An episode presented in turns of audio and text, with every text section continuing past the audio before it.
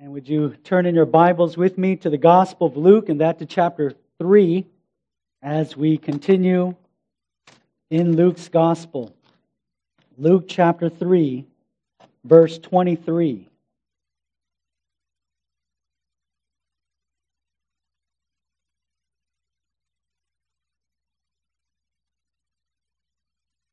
We will be reading from verse 23 through verse 38.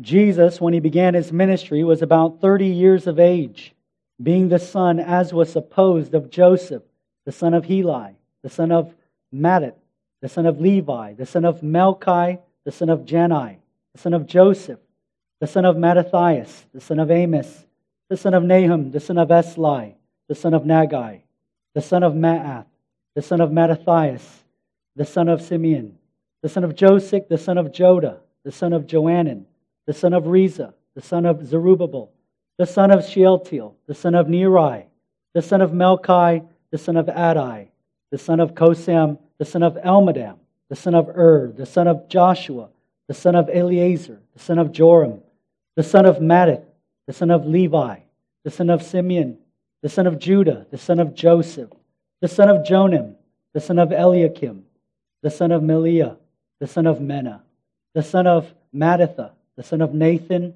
the son of David, the son of Jesse, the son of Obed, the son of Boaz, the son of Salah, the son of Nahshon, the son of Amminadab, the son of Admin, the son of Arni, the son of Hezron, the son of Perez, the son of Judah, the son of Jacob, the son of Isaac, the son of Abraham, the son of Terah, the son of Nahor, the son of Serug, the son of Reu, the son of Peleg, the son of Eber, the son of Shelah, the son of Cainan, the son of Arphaxad, the son of Shem, the son of Noah, the son of Lamech, the son of Methuselah, the son of Enoch, the son of Jared, the son of Mahalalel, the son of Cainan, the son of Enos, the son of Seth, the son of Adam, the son of God. Let's pray together. Father in heaven, give us light this very hour. Give us light to be able to see your word with all clarity and with overwhelming conviction. Illumine our minds as we turn our attention to the exposition of Holy Scripture.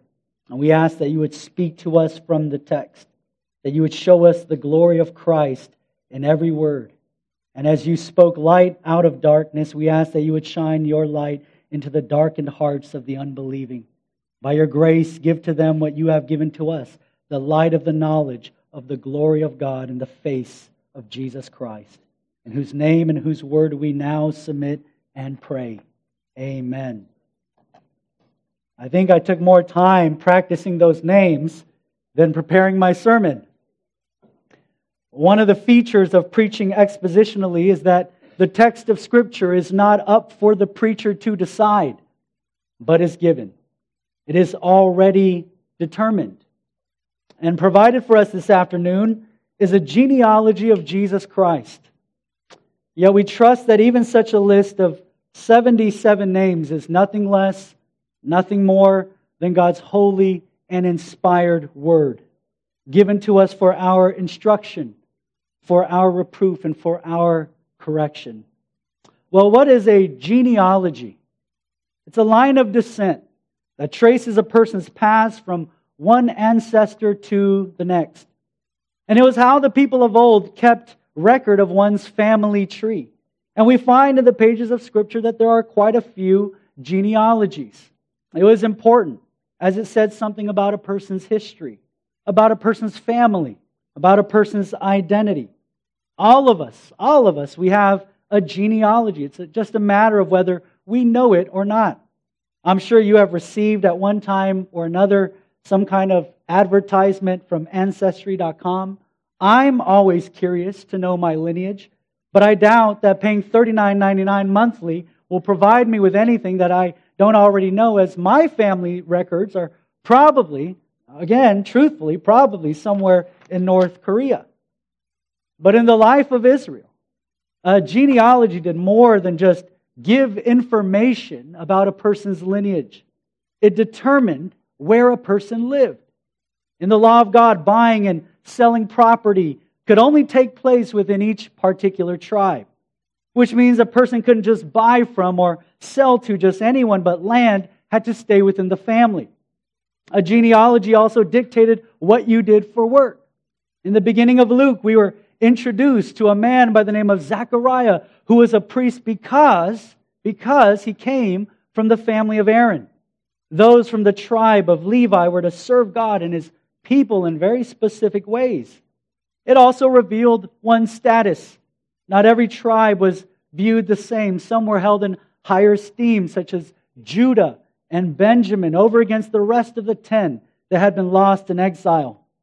You'll remember Paul, in laying down the credentials of his pedigree, said that he was a Hebrew of Hebrews from the tribe of Benjamin. And so a genealogy was important as it revealed your past and even determined your, your present. Now, for inquiring Jews, a genealogy would have been absolutely essential in regards to Jesus Christ. To know his background, to know where he came from, to know his family. And we can see why Luke wanted to provide such a one for Jesus.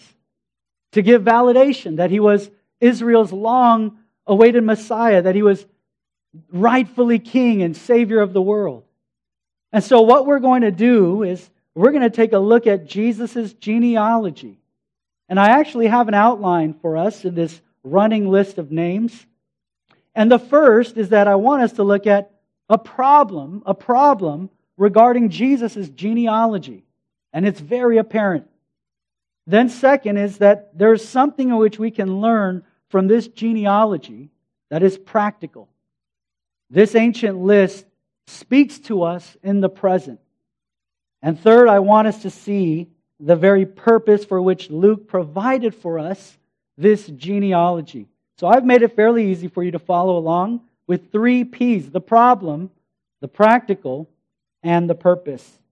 Well, as we begin to take a look at this genealogy, the first thing that we encounter is that there is a glaring problem. And that because Luke's genealogy is not the only genealogy of Jesus provided for us in the Bible.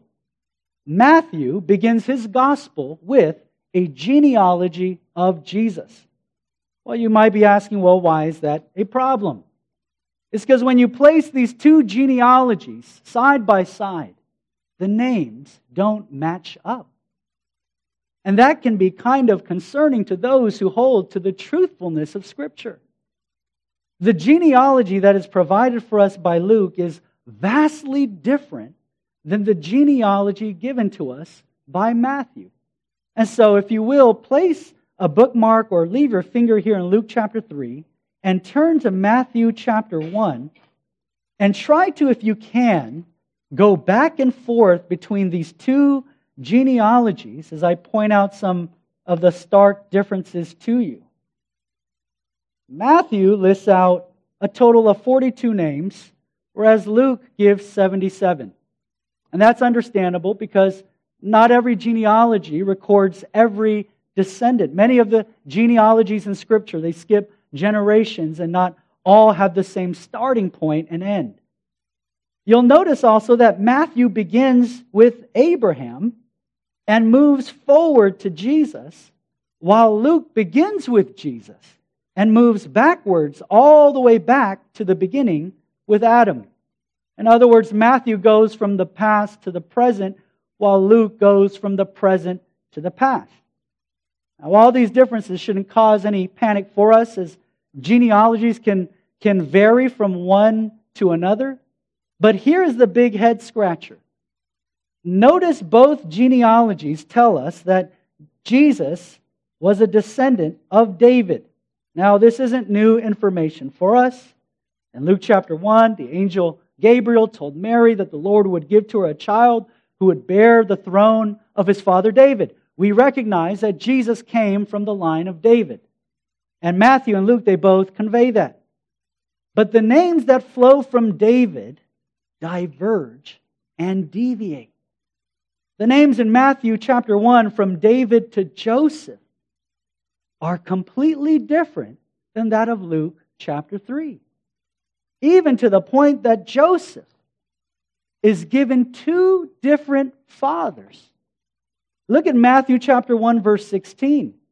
Jacob, the father of Joseph, the husband of Mary whom Jesus was born who is called Christ. But here's what we find in Luke chapter 3 verse 23.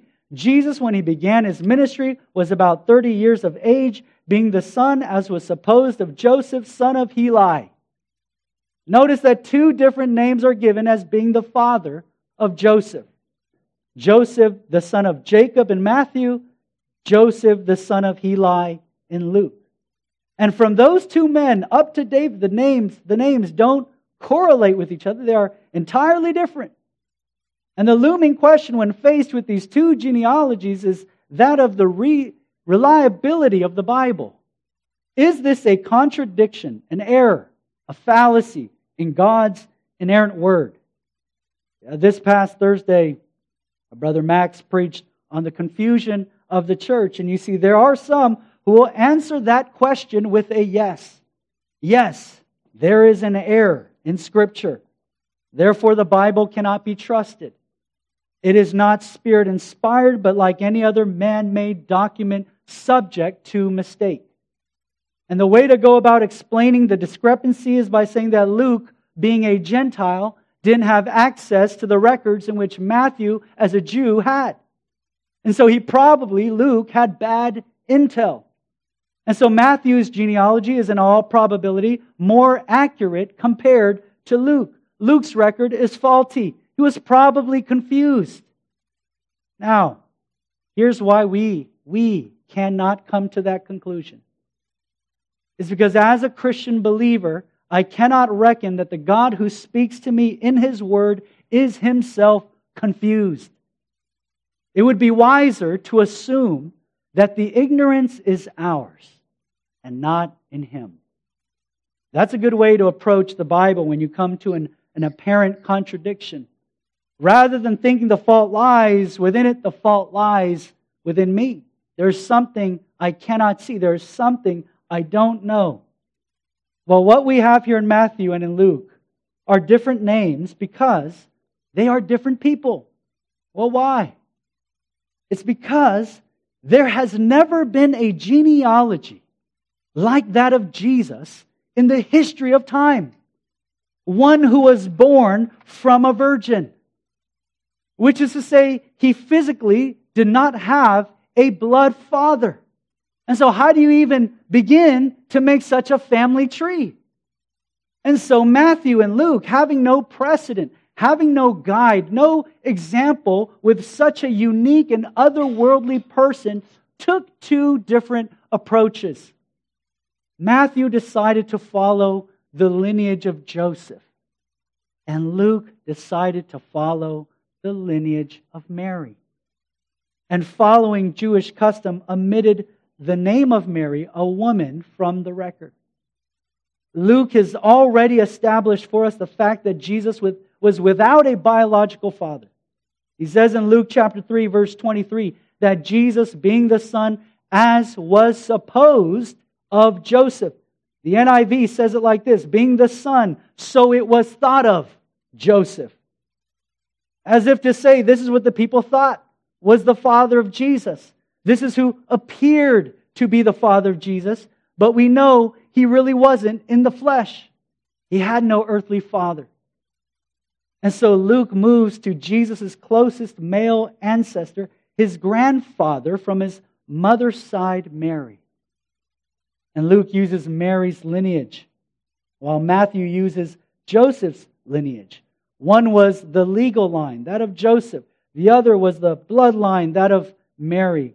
And while Joseph's father, Jacob, traces back to Solomon, the son of David, Mary's father, Heli, takes us back to David's son, Nathan. And so here was Jesus, not simply from the line of David, but doubly so,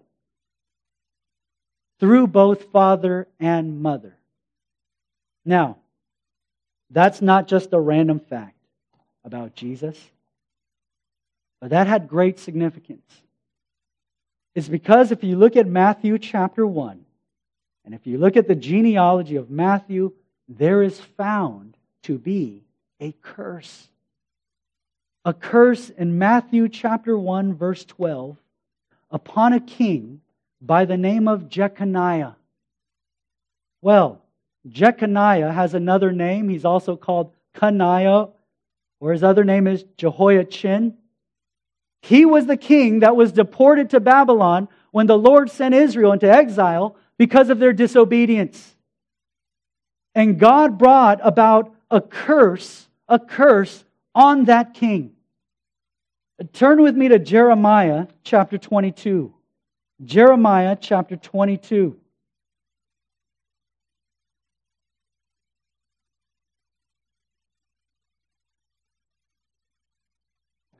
Jeremiah chapter 22, verse 24.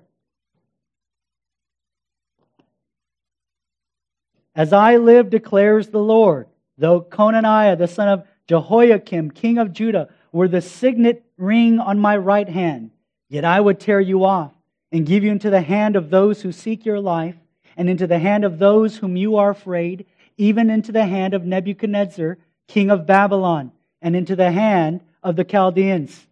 I will hurl you and the mother who bore you into another country where you were not born, and there you shall die. But to the land to which they will long to return, they shall not return. Is this man, Coniah, a despised broken pot, a vessel no one cares for? Why are he and his children hurled and cast into a land that they do not know? O land, land, land, hear the word of the Lord. Thus says the Lord Write this man down as childless, a man who shall not succeed in his days, for none of his offspring, here's the curse, none of his offspring shall succeed in sitting on the throne of David and ruling again in Judah. Well, what's the curse? None of his offspring shall succeed in sitting on the throne of David. A Jew could have taken accusation against Jesus that he had no rightful claim as the king of Israel if he were to be the offspring of Jeconiah. You see, a genealogy is important. It tells about a person, their history, their lineage, their past, their inheritance. And here's why Luke's genealogy mattered. Joseph was only the supposed father of Jesus because the Son of God truly came from the womb of the Virgin Mary, conceived by the Holy Spirit, whose family tree knew nothing of a curse. You see, there was no argument one could make to deny Jesus' rightful place on the throne. He was and is Israel's rightful king. He is the son of David, and that doubly so. He is the true heir, the very fulfillment of God's promise to rule and to reign over his people. He lacks not the pedigree, which means he has every right to rule and reign and over every soul, over every life, yours and mine. And you see, for us, it isn't the curse of an old king that prevents us from seeing Christ as ruler over our lives, but the corruption of our hearts. The many masters in which we give our allegiance to. And that leads us to our second and that there is something very practical for us to see here. The list of names here in Luke chapter 3 teaches us what it means to be human in that they lived and they died. This is a record of names of men who came into this earth and, and they left. Listen to J.C. Ryle. He says this What a frail and dying creature is man. They had all their joys and sorrows, their hopes and fears, their cares and troubles, their schemes and plans, like any of ourselves. But they all passed away from the earth and gone to their own place. And so it will be with us. We too are passing away and shall soon be gone. In other words, ashes to ashes, dust to dust. For dust you are, and to dust you shall return, is what God told Adam. What a frail and dying creature is man. You know, most of the names here in Luke are, are unfamiliar to us. Nearly half of them don't even appear in the Old Testament. But these men were just like us, they were no different. You see, all of us, we, are all born into a common humanity. They suffered from the things in which we suffer. They celebrated the things in which we celebrate. And they were guilty of the things in which we are found to be guilty. All these men were sinners, and they were flawed. Notice who we find here in Jesus' genealogy Noah was a drunkard, Terah was an idolater, Abraham, that we just learned about today, he was a liar. Jacob was a cheater and he was a thief. Judah, he lied with prostitutes. David was a murderer and a, an adulterer. Like every other genealogy, Luke records for us a long line of sinners. And because they sinned, they died. They're no longer alive. They lived a short time on earth. At one time they were young, but they grew old and they died. Even Methuselah in verse 37, who lived 969 years, he too had to be buried. And you see, the very practical thing that we learn here is this that the soul who sins will die. And so every genealogy, in a way, is a tragic one. And that's because it's filled with human beings. Men are born into sin, who then live, who then die. This is what it means to be a fallen human being. But we don't have to die without hope. It's because there's someone in this genealogy who lived and who died and who rose from the dead. There is a man in this genealogy here who is unlike all the others, who is human, who is divine, who is truly God and truly man. And he is not a myth. He is not some fictional character fabricated in the past, but he is a real person who is living today. Luke tells us that his name is Jesus. And he is found at the very beginning of this genealogy. And he is able to save. Save men and women, save boys and girls, save sinners from their sin. You see, that's the real problem in this genealogy. Not the names, but the real problem is man's sin. Sin that condemns us, sin that guilts us, sin that buries us, sin that tears us away from a holy God. But the gospel is that God came to us in his Son, wrapped in our flesh, wrapped in our humanity. And he is found in this list of men because he came to us as a man. Through the womb of the Virgin Mary, to live and to stand in our place as a law abiding human, as a perfect and sinless human, never to err, never to sin, and to bear the very wrath of God and his disdain of sin upon the cross in the place of a long list of sinners. For them he died. For them he rose. He rose from the grave for their salvation and for their life. There is hope. There is hope for those who are in Christ. And so, the greater question than the question of who these names are and why they diverge is really this Are you in Christ? That's the real question.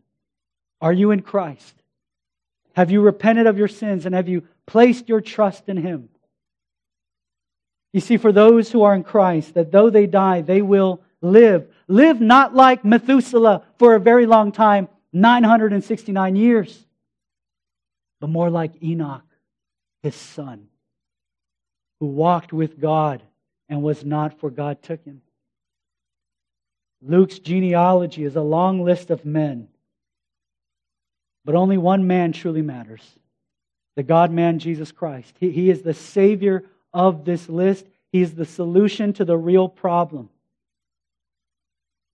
Well, that is the practical thing, the eternally practical thing that cannot be avoided here in this genealogy. It is to place our faith in the first name in this genealogy. Now, there is more reason as to why we should do so, why we should trust this man, why we should trust this first man in this genealogy, which Luke wants to show us. Which we come to the third and to the last part of our outline its purpose. Why did Luke provide for us this genealogy of Jesus Christ? Notice how Matthew begins his gospel with the genealogy of Jesus, whereas Luke inserts it in what looks to be a very random place following Jesus' baptism. That's not out of accident. You see, Luke, in giving us this genealogy, is wanting to tell us a story. Not only about the humanity of Christ, not only about the brevity of sinful humanity, not only about Jesus' lineage and family, but Luke is giving us a story. Luke is giving us a tale of God's sons.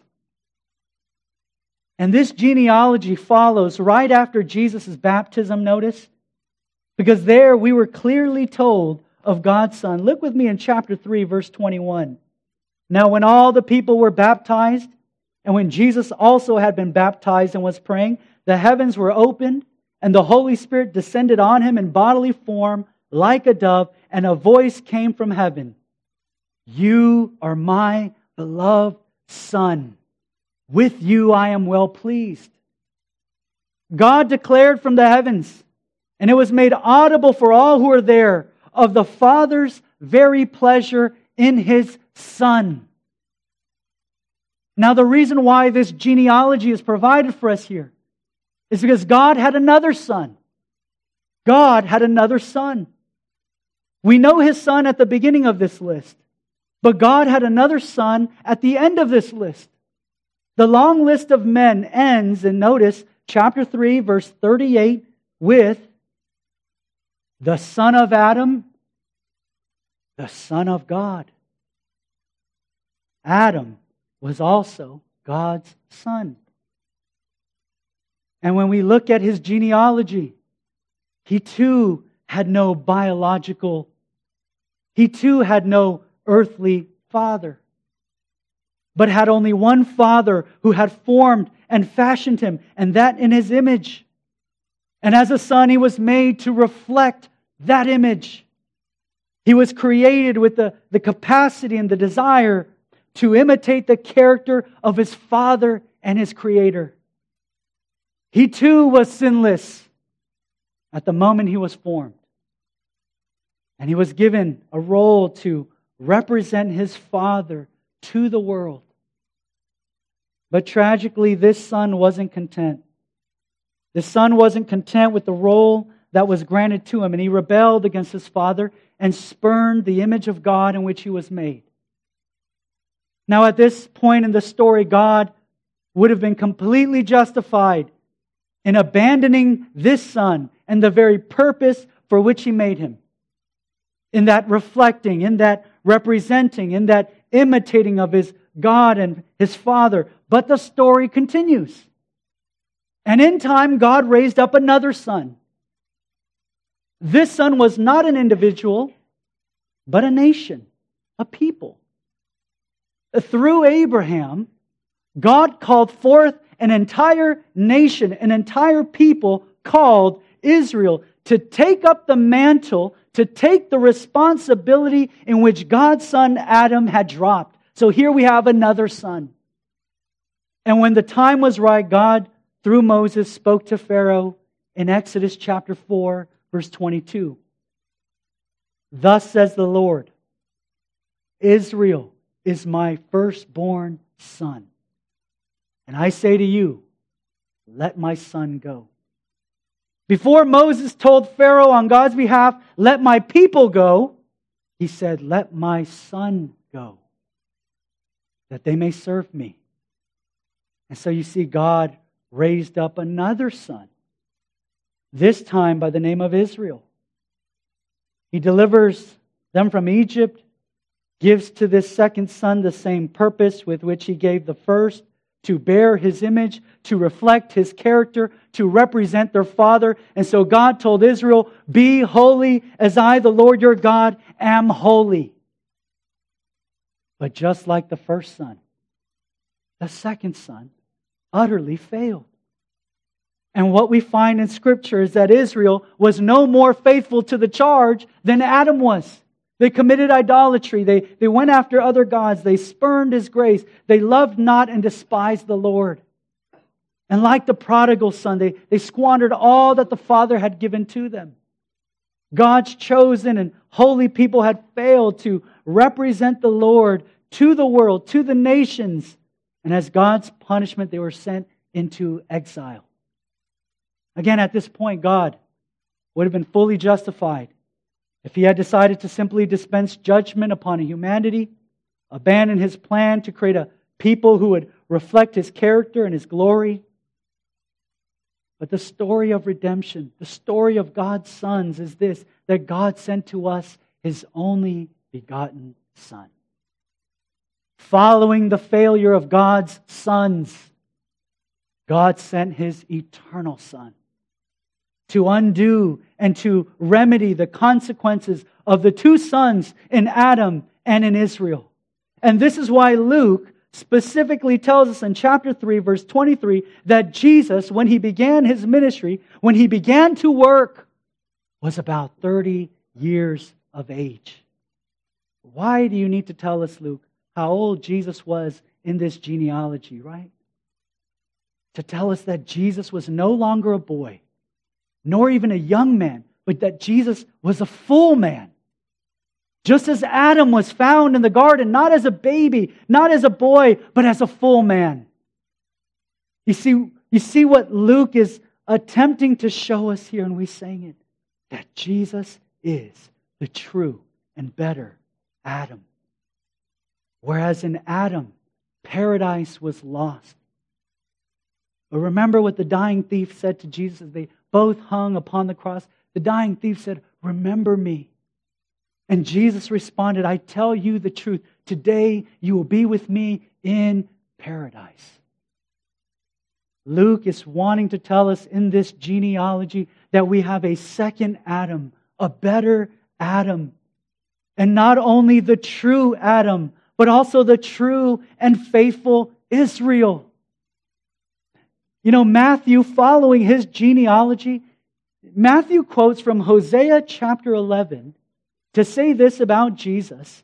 After Joseph and Mary took the child to flee from Herod, you remember that part of the story? And Matthew quotes from Hosea chapter 11, and he says, Out of Egypt I called my son. In the narrative of Jesus, he was taken by his parents to Egypt away from the wrath of Herod. And Matthew, in quoting what is obviously a reference to Israel, points to Jesus as the true Israel. It's because, like the Israel of old, Jesus came up out of Egypt. Like the Israel of old, passed through the waters of the sea in his baptism. And like the Israel of old, was tested in the wilderness. Notice what comes right after Jesus' genealogy in Luke chapter 3. Jesus' temptation in the wilderness. Why? To show that where the Israel of old failed, the true Israel, he passed the test.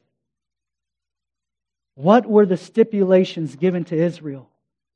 Blessings for obedience, cursings for disobedience. But this Israel never disobeyed. This Israel was ever faithful and ever true and obtained, unlike the Israel of old, not the cursing, but the blessing. And you see, the gospel is that this son took upon himself our cursing in order that he might give the blessing, to take the paradise which was lost and to give it to those who trust in him.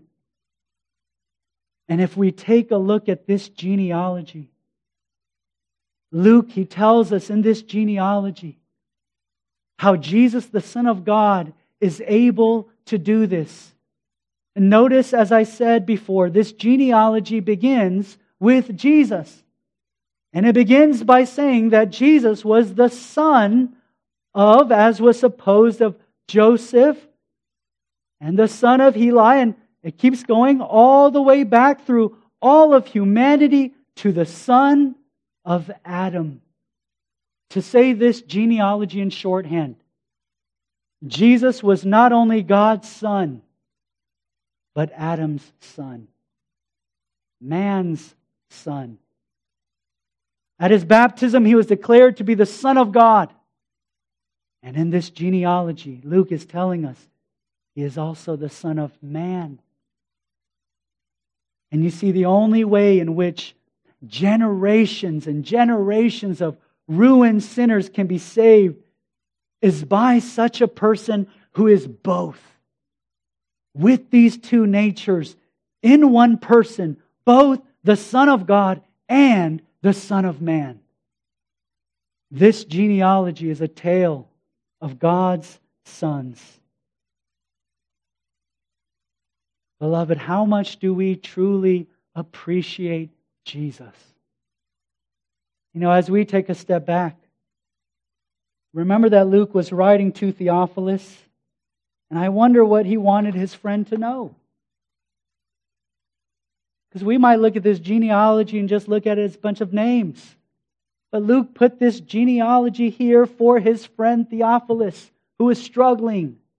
Struggling about the certainty of the Savior, struggling with his own faith, struggling to know if this person, Jesus, was really the answer. And Luke is essentially saying this to his friend Theophilus Theophilus, if you will but turn your eyes upon Jesus, you will find that in him is concentrated the sum total of everything that you need. That's what Luke is saying. He is the Son who has accomplished in which all the other sons have failed to do. And you see then that there's no question as to why his father would declare, This is my son with whom I love, with whom I am well pleased. In this son is all the pleasure of his father. And here's the thing when we are found to be in his son, the father takes that very pleasure and lavishes it upon us, which he then calls us his very own sons and daughters. You see, there is no greater privilege, there is no greater joy, there is no greater status. All of that is found in his son Jesus, which is why we must always be turning our eyes upon him. All that we need is concentrated in him. Will that not quell our anxieties? Will that not alleviate our depression? Will that not remedy our discontentment? Will that not comfort our pain? He is the sum total of all that we could ever ask or need. In his baptism, he has identified himself with sinners, which means he can bear our sins. In this genealogy, he has shown us that he is human, which means he can be a great high priest who can sympathize with our weaknesses. He is the son of David, which means he is the rightful king over our hearts and over our souls.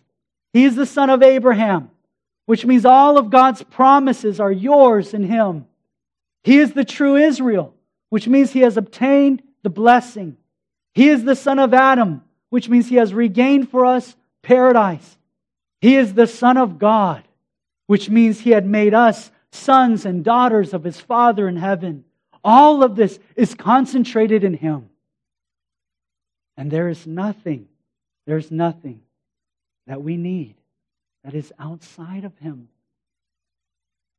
This is how Luke wants us to see this genealogy of Jesus, that we might see Him for who He really is. Let's pray together. Gracious God and Father, we thank you for your Son in whom there is all that we need.